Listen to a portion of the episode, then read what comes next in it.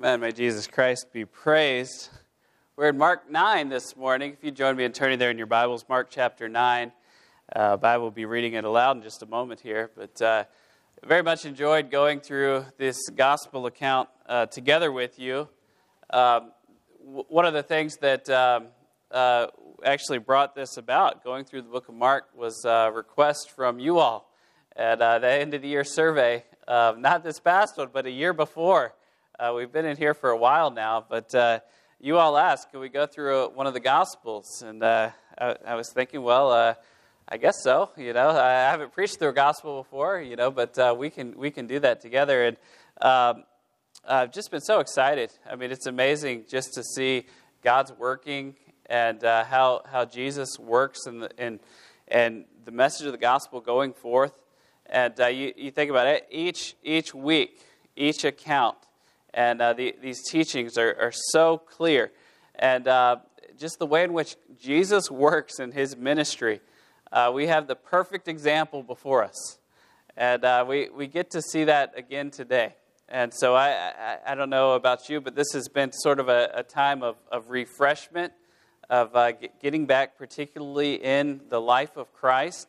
And I pray that it's been a blessing to you. It certainly has been to me.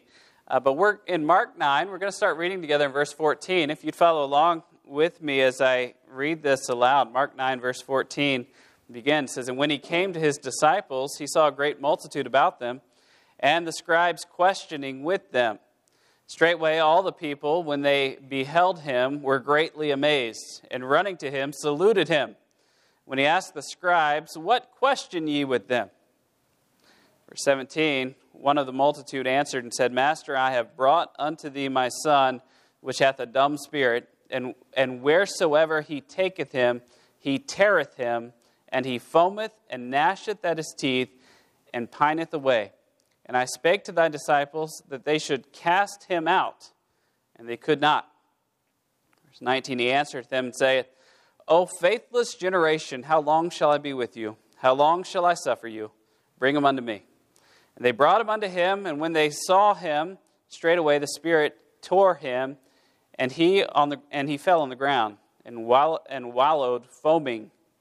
And he asked his father, 'How long is it ago since this came unto him?' And he said, 'Of a child.' And oftentimes it hath cast him into the fire, and into the waters, to destroy him. But if thou canst do anything, have compassion on us and help us.' Verse 23, Jesus said unto him, 'If thou canst believe, all things are possible to him that believeth.' Straightway the father of the child cried out and said with tears, 'Lord, I believe, help thou mine unbelief.' When Jesus saw that the people came running together, he rebuked the foul spirit, saying unto him, 'Thou dumb and deaf spirit, I charge thee, come out of him, and enter no more into him.' The spirit cried, rent him sore, and came out of him. And he was as one dead, insomuch that many said, 'He is dead.' But Jesus took him by the hand, lifted him up, and he arose. And when he was come into the house, his disciples asked him privately, 'Why could not we cast him out?' And he said unto them, 'This kind can come forth by nothing, but by prayer and fasting.'" May the Lord bless the reading of his word this morning. You know, as you think back probably to your childhood, you may have had a bicycle as a kid, and one of the things on your bike may have been training wheels.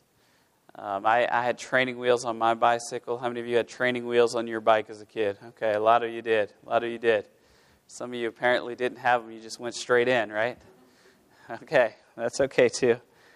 But yeah, those training wheels are on there, and you know, there comes a point in time in which those training wheels have to come off. And for my son Daniel, the training wheels are still on right now. Right at this point, it's still there. But at some point in time, the training wheels come off. And I think back to when that happened to me. I'm sure my parents were involved in, you know, helping and holding the bike up and all those things. I distinctly remember my uncle being involved as well. And he not only helped me, he changed the seat out, one of those big banana seats with the handle on the back. You know what I'm talking about? That kind. He changed it out. I remember that. It had all this glitter on it. I thought it was the coolest thing ever. And he would hold that seat on the bike, and I would ride, and he would hold me up. And, what do you say as a kid when you first get started? Like, don't let go, right? Don't let go. Just hold on. And then at some point in time, you start getting a little more confident. And you say, okay, let go. And then what happens? Yeah, you fall flat on your face, don't you? You just slammed out of the ground. And, back then we weren't wearing helmets and all the other stuff today. You just skid up your elbow and all that stuff. I mean, there was actual real pain involved with falling down. These days it's like you're in a bubble. There's let's do it again. But why do I say that? Well, for the disciples, right? The training wheels are coming off. And at this point in time, Jesus is up. He's on the Mount of Transfiguration. He is away from them. They are doing the work of the ministry. He's not there. And they're on their own. And there's a big crash. Right? There is a big crash going on. So maybe you think about that. What were they missing? Well, they needed to look to God for help. And they didn't do that. And maybe you think back to when you served in different ministries or different places. Maybe you think back in the past at church. Maybe you've been a Sunday school teacher or a children's Sunday school teacher. Maybe you've served in a vacation Bible school or something like that. Whatever area. And probably the first time you were asked to do that, you were a little bit scared. I see that often when you come to somebody who's maybe a little bit new to teaching or hasn't done it before, and you say, "Boy, would you consider going in and helping with this such and such Sunday school class? Help the 3 to 5 year olds or whatever," and they look at you like, "Are you crazy?" I mean, there's a certain fear there, and or maybe it's, "Would you teach this vacation Bible school class?" And there's a fear that just kind of comes over their face. You see it in their eyes, and what happens? Well, hopefully, when that happened to you, and maybe you served in an area like that, you said, I need to really dig in. I've got to get in the Word. I've got to learn this lesson. I need to really make sure I know this material. I need to pray. I need to ask for God's help and that He would help me along the way. But, one of the things that sometimes happens as we do things after a while, we start to think, hey, I've kind of got this down now. Right? We can start to think, hey, I know I've taught this lesson before. It'll be no problem. Or, I've handed out the gospel tracts before. I do this all the time. No big deal. I got this. Or maybe you're back on the soundboard and you do it week after week. And you say, oh, yeah, normal routine. Look at the schedule. Okay, no problem, right? I've got this, God. Don't worry about it. It'll go fine. And what happens? Right about then, you just crash and fall flat on your face, right? It doesn't go well, because the reality is when we are saying, hey, God, I've got this, I don't really need you, we are lying. And the disciples learned that lesson right here, because they thought, hey, we've cast out demons before, bring them on us, all right, we'll get this. They fell flat on their face. They fell flat on their face, and they needed to learn a lesson. And it's the title of this morning's message, Desperately Dependent Upon God. And we are desperately dependent upon God. And that will never change. That doesn't change with experience. That doesn't change with Christian maturity or growth. In fact, it's just the opposite. If we are maturing and growing in our walk with the Lord, we realize that we need to be more and more dependent upon God, and that is less and less dependent upon us. Let's pray this morning that God will work in our hearts to show us our need to be desperately dependent upon Him.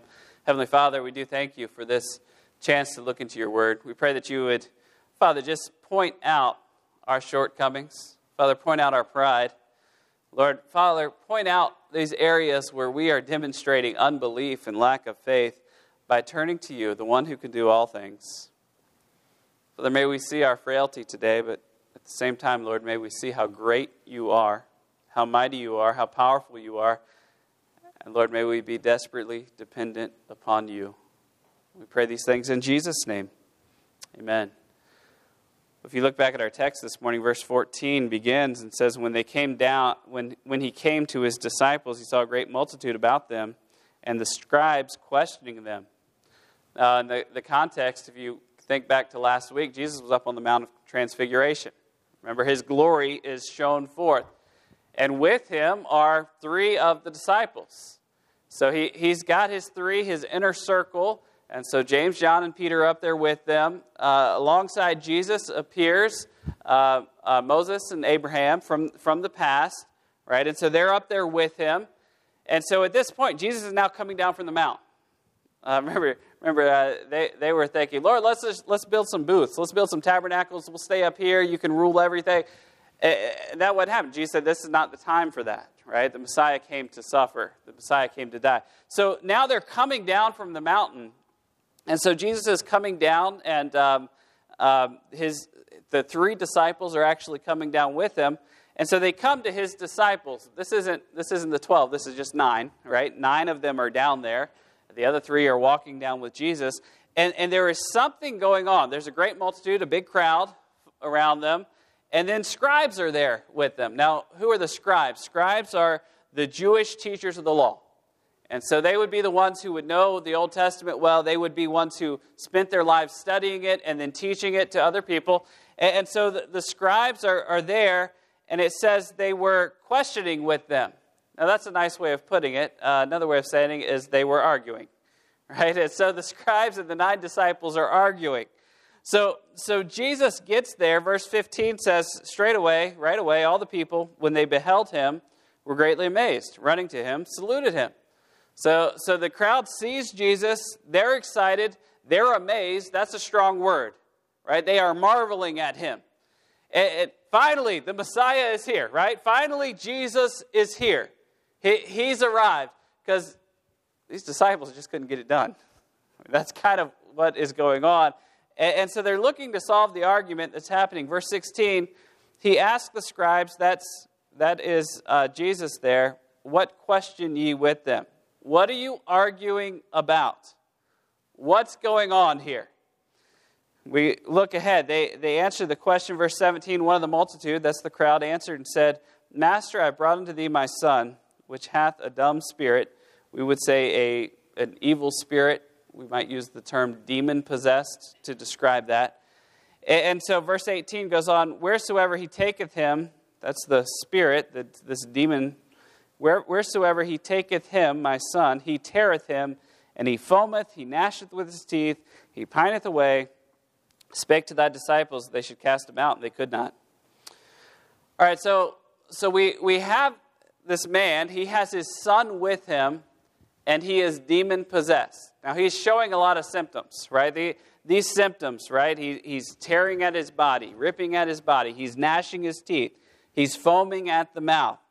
And all of these things are going on, during that time. And from a human perspective, perhaps the closest disease, or what we would describe this is perhaps epilepsy, right? Somebody who is having a seizure, they are foaming at the mouth, they are tearing at themselves. But let's be clear, this is not simply epilepsy, right? This is demon possession, who is then a person who is demonstrating sickness because of that demon possession. Now, let's break that down for a minute.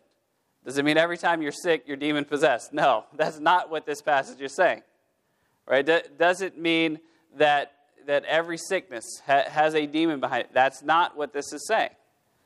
But there are certain things that a demon can bring about in a person when they are demon-possessed. And so that's what we see happening in this individual. And it looks like epilepsy, but it's happening because he is demon-possessed. So with that, what happens? The disciples want to cast this demon out. They ought to be able to do it. We know that they ought to be able to do it. Why do we know it? Well, if you think back to other places we've read, or even Luke 9:40, it says, he besought thy disciples to cast him out. Well, let's put it this way. If we think back to earlier in the book of Mark, there are places in which we've seen the disciples go out and heal people. They've cast out demons. They've done all these things. They've been given authority by God to carry that out. And the language here is, okay, this person came to the disciples, and the verse 18 says, I spake to thy disciples, they should cast him out. They could not. In other words, I told your disciples, cast this demon out, and they couldn't do it. We know that they've done it before. And in fact, Luke 9:40 describes what this man says. It's the parallel passage. I besought thy disciples to cast them out. They could not. The word besought there, that means begged, right? So here's a father begging the disciples on behalf of his son, saying, could you please do something? His whole life has been miserable. He is harming himself. All of these things are taking place. He is demon-possessed. Could you please, please do something? So he's begging. He comes before the disciples. Where do you go for help? Certainly Jesus and the disciples ought to be the ones who can do it. But in verse 18, they could not. They couldn't do it. They couldn't get it done. Why in the world could they not get it done? Well, the answer is pretty simple. They didn't believe. They didn't have the faith that was needed to do it. What was that argument going on? Remember right at the beginning we talked about the argument between the scribes and the disciples. Imagine in the context it sounds like it's something like this. All right, disciples, you are telling everybody that they need to follow Jesus. You're telling people that they should follow the Messiah, that Jesus is God. And at the same time, right before you, you have been brought a little boy who is possessed by a demon, who is harming himself, and in that process, you can't even cast him out. You're saying that Jesus is God, and yet you, his followers, can't cast out this demon? Just imagine how terrible that testimony would have been for all the crowd sitting there listening. We'll talk about falling flat on your face. That's what just happened to the disciples here. They fell flat on their faces, and they didn't know what to do. Well, thankfully, Jesus comes, right? You wonder why the crowd was amazed, why they were so excited to see him. Well, finally, maybe he can get it done. I mean, that's probably what's going through their mind at this time. Now, did the disciples have this authority? Did they have this power? Well, we've read it before. Mark 6:7 says, he called unto him the 12, began to send them forth 2 by 2, gave them power over unclean spirits. What's that mean? He gave them the authority to cast out demons. Jesus had already given the disciples that. They had that power. So why couldn't they do it? We said it before. They lacked faith. How do we know that is the case?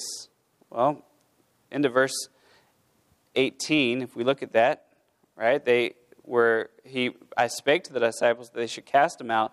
They could not. They couldn't do it. So they have the authority to do it. They don't seem to have the power. What's the reason for it? Well, they're trusting in themselves. They're thinking, hey, I've got it now. You know, at no point in time the disciples, do we have in this account, the disciples stopped to pray. Where they said, hey, this isn't working. God, can you help me?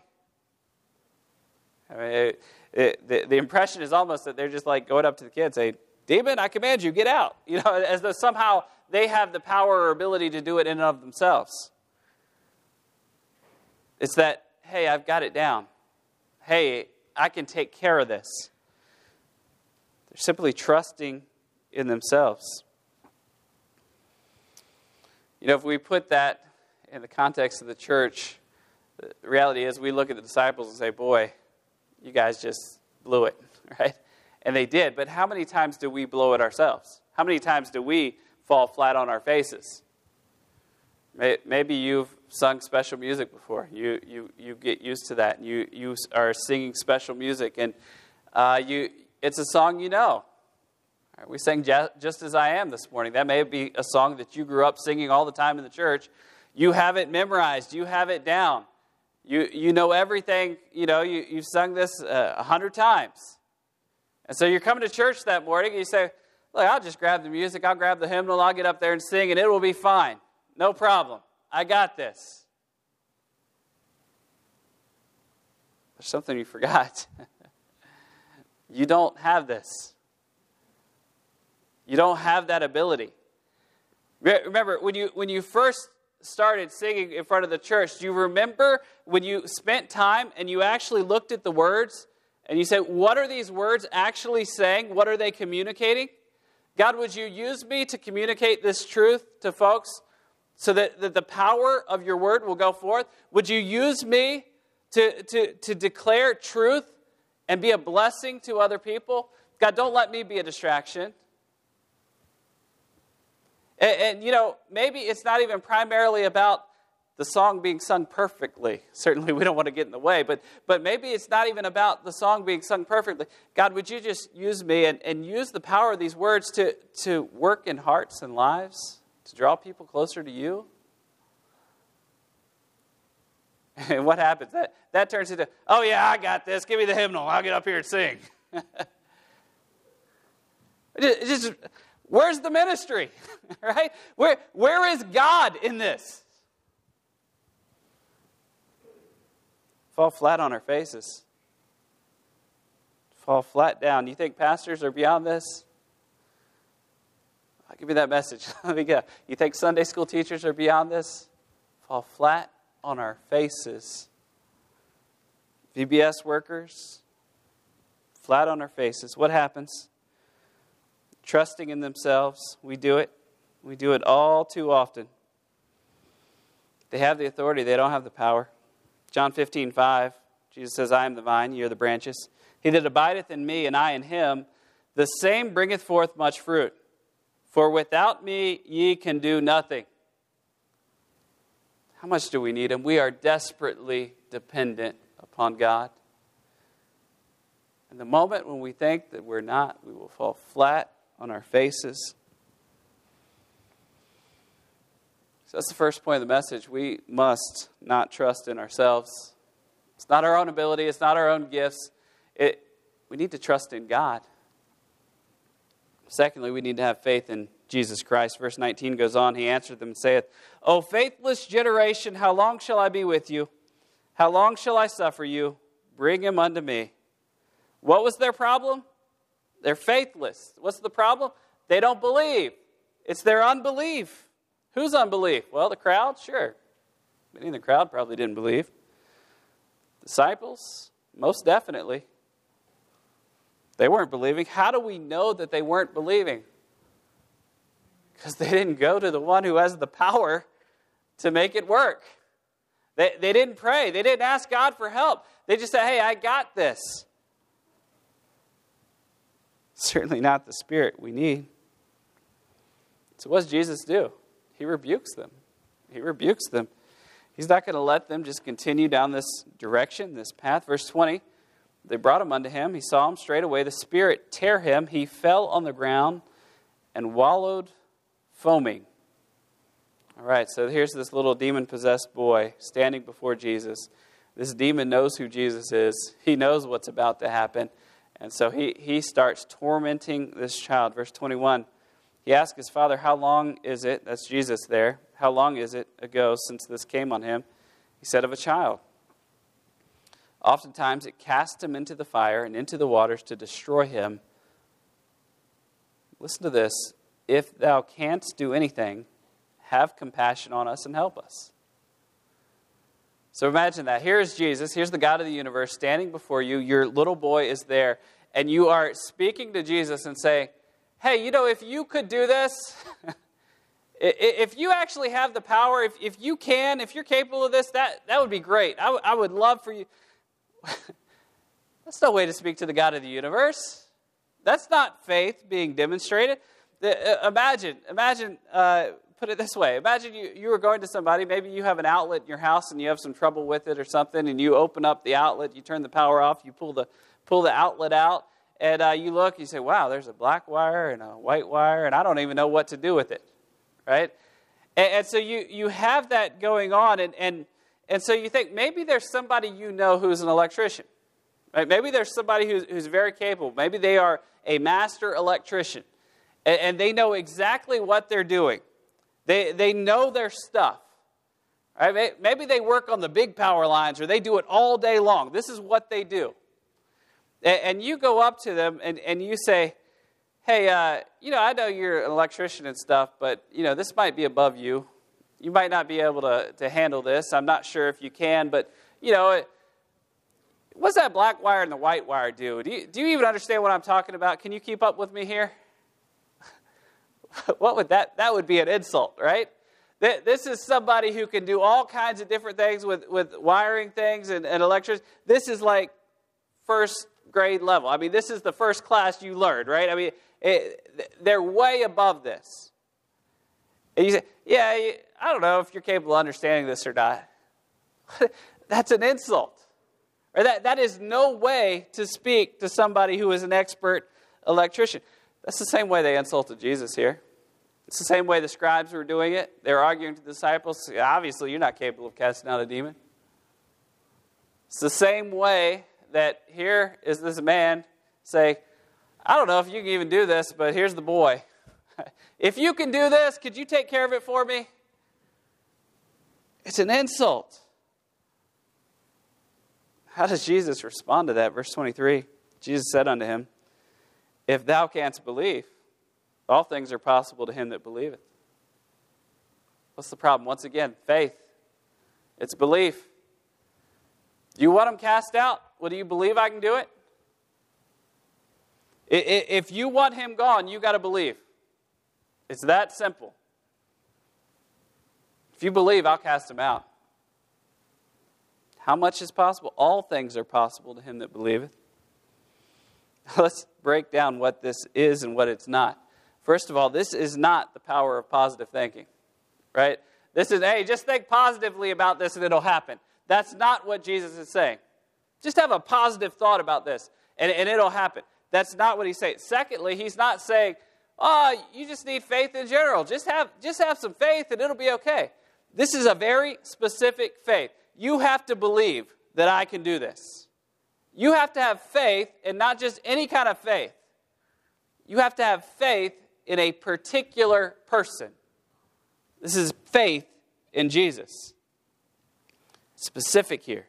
You have to have faith in God. How much faith do you need? Verse 24. Straightway the father of the child cried out, said with tears, Lord, I believe. Help thou mine unbelief. Boy, that seems like a contradiction, doesn't it? What's he saying? Lord, I believe, but just a little bit. I believe that you, but I'm struggling, Lord. I believe just a little bit, but could you help me? Because I know I should believe more. Can you help me, Lord, believe more? Lord, I believe, help thou mine unbelief. What happens if even just a little bit of faith is there? What is the outcome? What takes place? Well, Jesus heals him, right? We know that's what happens. Just that little bit of faith. Just that tiny bit. And that was enough. Talking about electricity recently, but one of the things we discovered in the parsonage, we were working, and there's an outlet in one of the bathrooms, and it's on the switch, right? So every time you turn the switch off, the outlet goes off. Man, it's a pain. You know, you got something plugged in, you want you know something to charge, you want to put in a nightlight, whatever it is, and you turn the switch off, and then you know the outlet doesn't work. So I said, well, I think I can fix this. We could take care of this, you know, whatever it is, no problem. I said, well, you know, it's just a matter of run the wire up there. And I talked to Danny a little bit about it. And all right, so I go up there one day, open up the hole, and start pulling the wire up. And I've got a wire attached to the end. Oh, this will be no problem. I'll just pull a new wire up there. I'll attach it. It'll be great. Well, I start pulling on this wire, and all of a sudden the wire's out with me. It had a wire nut on it, and it was attached within the wall, and then the other part of the wire is down in the wall. So I said, this is a mess. So what did I do? I called Anya and said, hey, come and fix this. No, that's not what I did. Why didn't I call Anya to come and fix this? Because she knows absolutely nothing about wiring anything. She doesn't have any idea. And how do I know that? Because if anything goes wrong, she doesn't just fix it. She calls me. She doesn't know what she's doing with electricity. I understand that. So I didn't call Anya. Why? Because she doesn't know what she's doing. I called Danny Gore. Because he knows what he's doing. Right?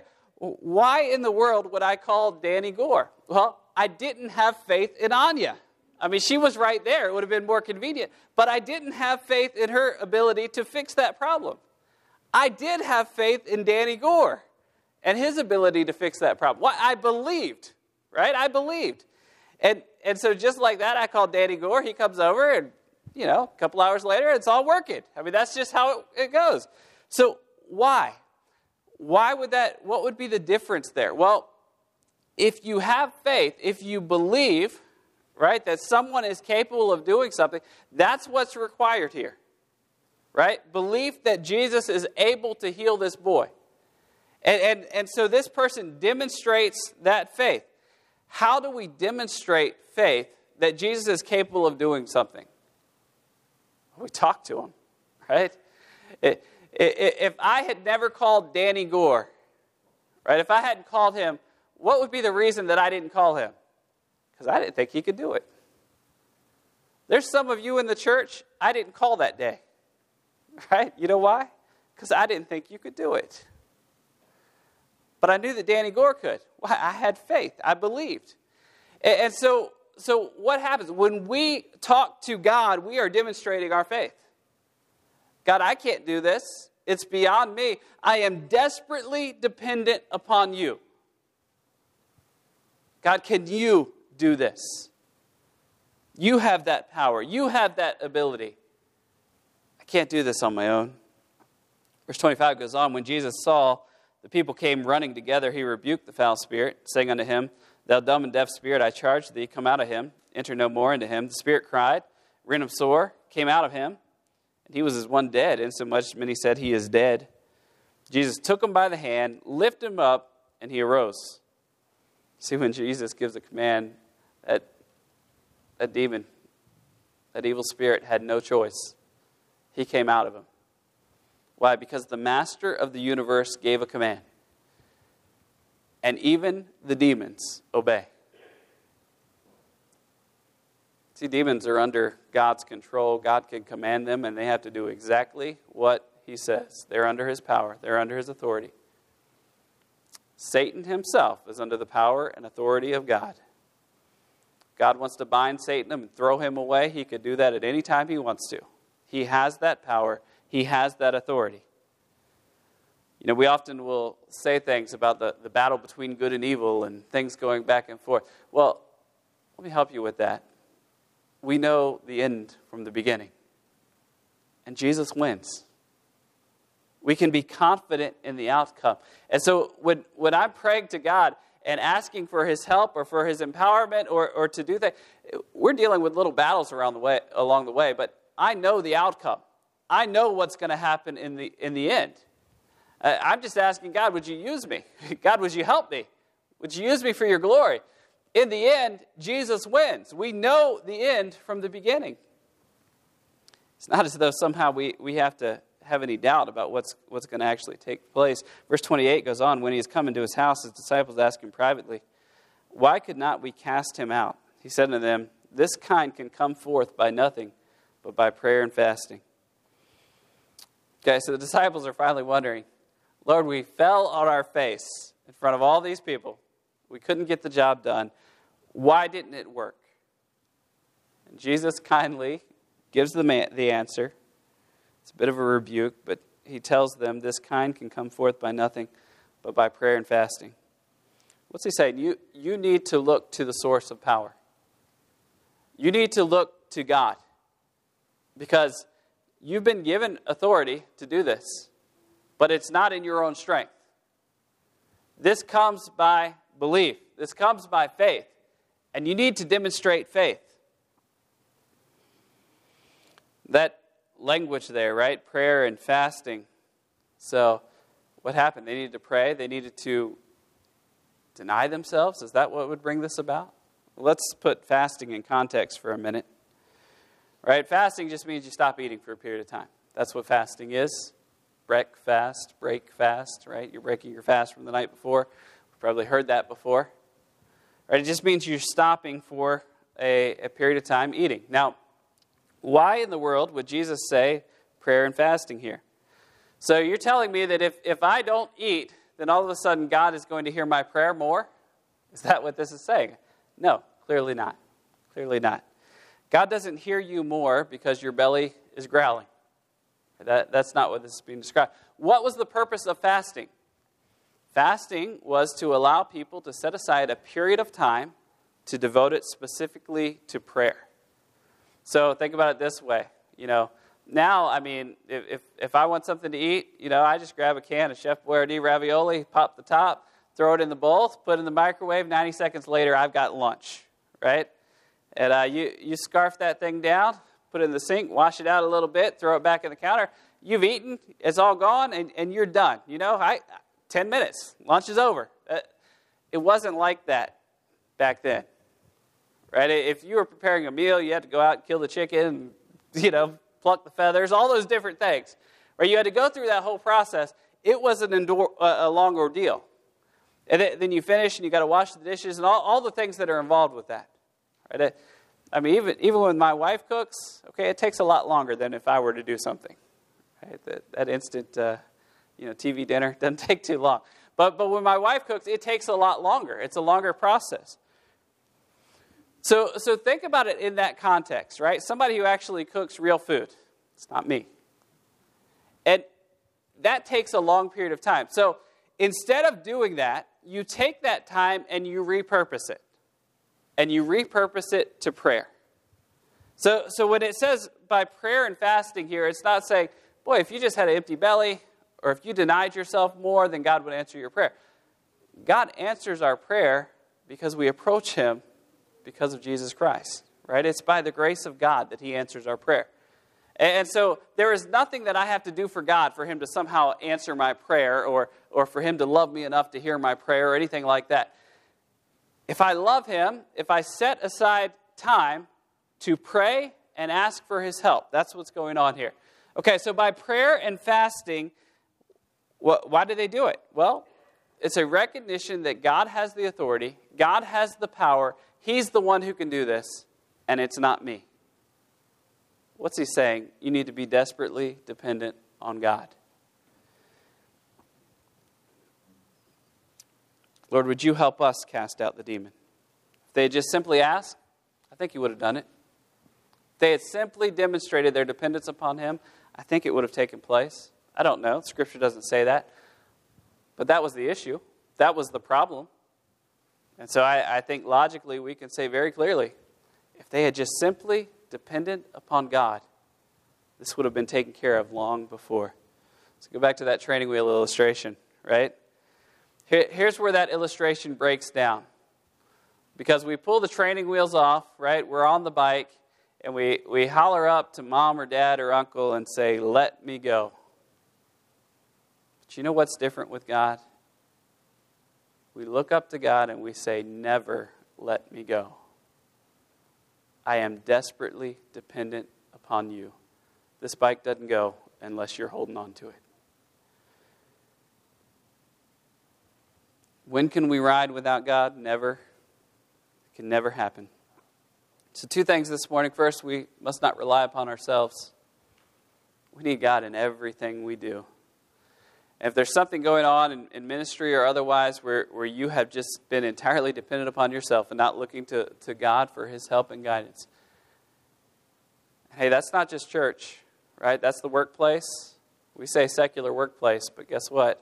It's not so much a secular workplace. Everything is spiritual. Everything is under God.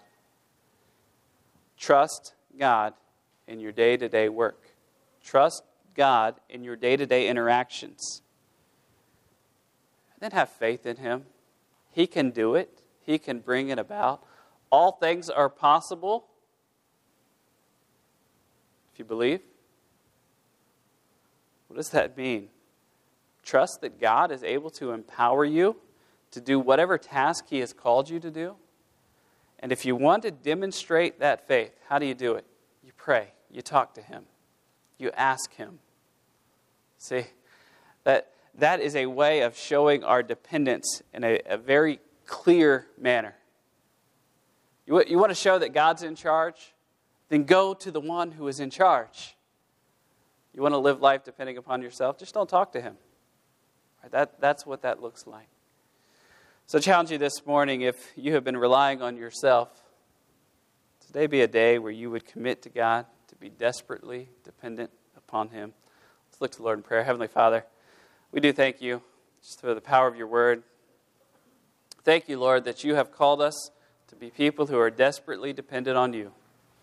So, Lord, we ask that you would just work in our hearts and minds today. It would be sensitive to your leading and direction. Father, we pray that we would be people who are demonstrating true belief, even if it's just a little bit. That we would draw ever closer to you. So, Lord, when we need help, and that's always, we'd be people of prayer. Father, would we demonstrate our dependence upon you by going to you? Lord, we pray that you would just challenge our hearts. Lord, we know that when we depend upon you, our ministry will be more effective. Because, Father, without you, there is no ministry at all. So, Lord, we just praise your name today. Challenge our hearts, we pray. In Jesus' name, amen.